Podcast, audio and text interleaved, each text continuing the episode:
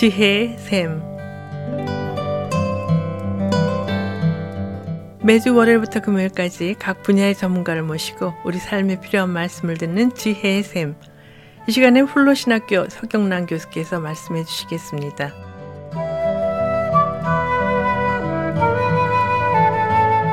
안녕하세요. 저는 오늘도 지난주에 이어 예수님의 산상수훈에서의 가르침 가운데 우리가 어떻게 화해를 이루어가는 삶을 살 수 있는지를 살펴보기를 원합니다. 눈은 눈으로, 이는 이로 라는 말씀은 보복의 정도에 제한을 두는 것으로서 피해자가 자신이 받은 피해와 똑같은 정도의 불이익만을 가할 수 있게 합니다. 이것은 창세기 4장에서 가인과 아벨 이야기의 결말 부분에서 라멕이 가인을 위하여는 벌이 7대 1인데 라멕을 위하여는 벌이 77대 1이로다라고 말했던 것과 대조가 됩니다. 보복의 악순환은 온 세상의 인간 관계들 속에 퍼져 있습니다. 이것은 우리가 보는 일상 드라마의 주제이기도 하지요. 또 하나의 예는 팔레스타인의 자살 폭탄과 이스라엘 군대의 암살 공격입니다. 양쪽 모두 점점 확대되는 폭력으로 서로에게 고통을 주고 있습니다. 그러나 보복은 폭력뿐 아니라 계속되는 징후를 확대시켰습니다. 고대 이스라엘 사람들은 보복의 악순환이 중단되기를 바라며 회복의 정의를 위해 치루어야 할 대가를 규칙으로 만들었습니다. 그런데 예수님은 보복의 악순환으로부터 사람들을 구원하는 비폭력적 결정을 제안했습니다. 이 가르침에서 악순환은 원한을 품은 보복입니다. 그것은 파괴로 이끌어 갑니다. 여기에서 우리는 예수님의 가르침에 주의해야 하는데요. 개혁 개정에 보게 되면 악한 자를 대적하지 말라라고 번역이 되어 있습니다. 악한 자 혹은 악이라고도 표현되어 있는데요. 조단이라는 신학자는 이 말씀에서 일반적으로 악한으로 번역되는 헬라어가 사실상 악한 방법으로라고 번역되어야 한다고 지적했습니다.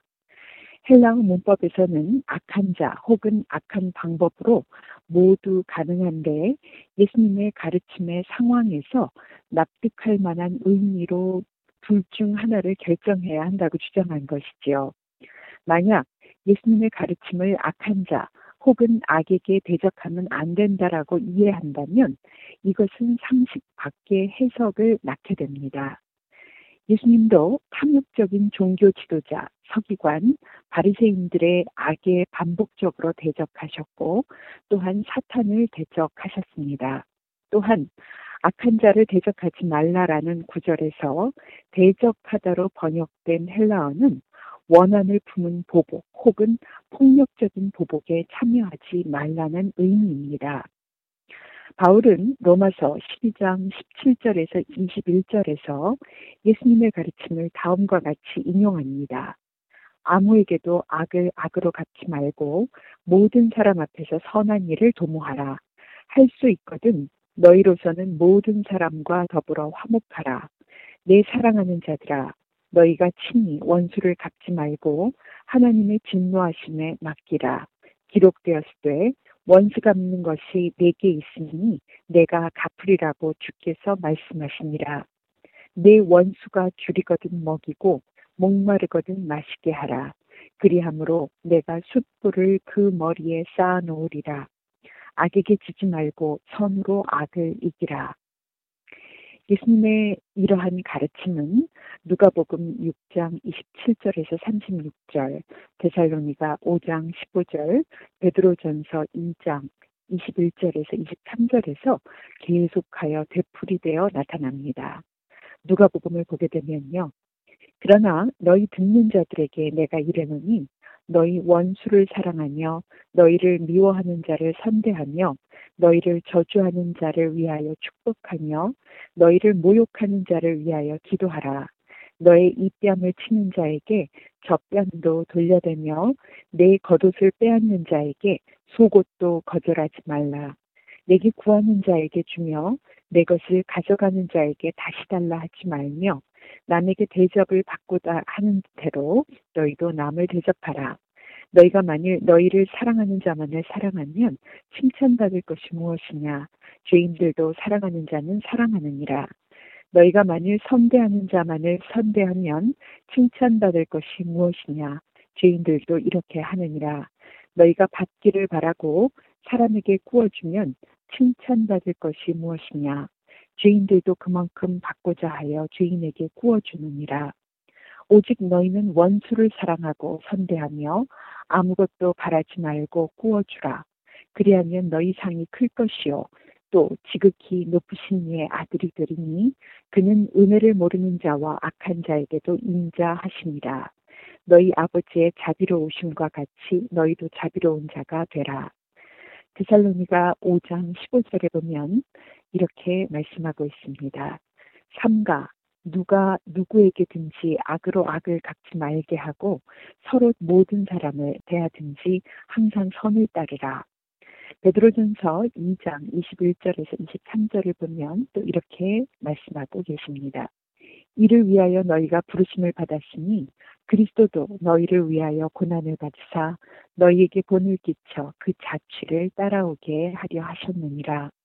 그는 죄를 범하지 아니하시고 그 입에 거짓도 없으시며 욕을 당하시되 맞대어 욕하지 아니하시고 고난을 당하시되 위협하지 아니하시고 오직 공의로 심판하는 이에게 부탁하시며 이 본문들 중 어디에서도 악에게 대적하지 말라고 언급하는 내용은 없습니다. 악한 사람에 관계된 내용도 없고 법정에서 권리를 포기하는 내용도 없습니다. 모든 예수를 따르는 자들은 악한 방법이 아닌 선한 방법을 사용하여 악이 아닌 선을 낳는 변화를 시작해야 함을 강조하고 있는 것입니다. 예수님은 누구에게든 악을 악으로 갚지 말고 모든 사람들이 서로 항상 선을 따라야 함을 가르치십니다. 결국 예수님은 원한을 품은 보복의 악순환을 깨뜨릴 수 있는 변화의 시작에 초점을 맞추셨습니다. 오늘 청취자 여러분들과 제가 예수님의 가르침에 따라 가정에서, 직장에서, 믿음의 공동체에서 우리에게 피해를 입힌 사람들에게 악으로 보복하지 않고 선한 일을 도모하면서 그들과 화해를 이루는 삶을 살 수 있게 되기를 간절히 기도합니다. 감사합니다. 지금까지 훌러신학교 서경란 교수께서 말씀해 주셨습니다. 지혜의 샘 오늘 들으신 내용은 극동방송 뮤지지사 홈페이지 usk.febc.net usk.febc.net에서 다시 들으실 수가 있습니다. 이 시간 방송을 들으시고 지혜의 샘 프로그램이나 극동방송에 대해 더 자세히 알기를 원하시는 분은 연락 주십시오. 전화와 지역번호 562-448-1782 지역번호 562-448-1782로 연락 주시거나 극동방송 뮤지사 이메일 주소 koreadept@febc.net koreadept@febc.net으로 문의하시면 자세히 안내해 드리겠습니다. 아름다운 음악과 기쁜 소식을 전하는 극동방송에서 보내드린 지혜의 샘 오늘 순서를 마치겠습니다.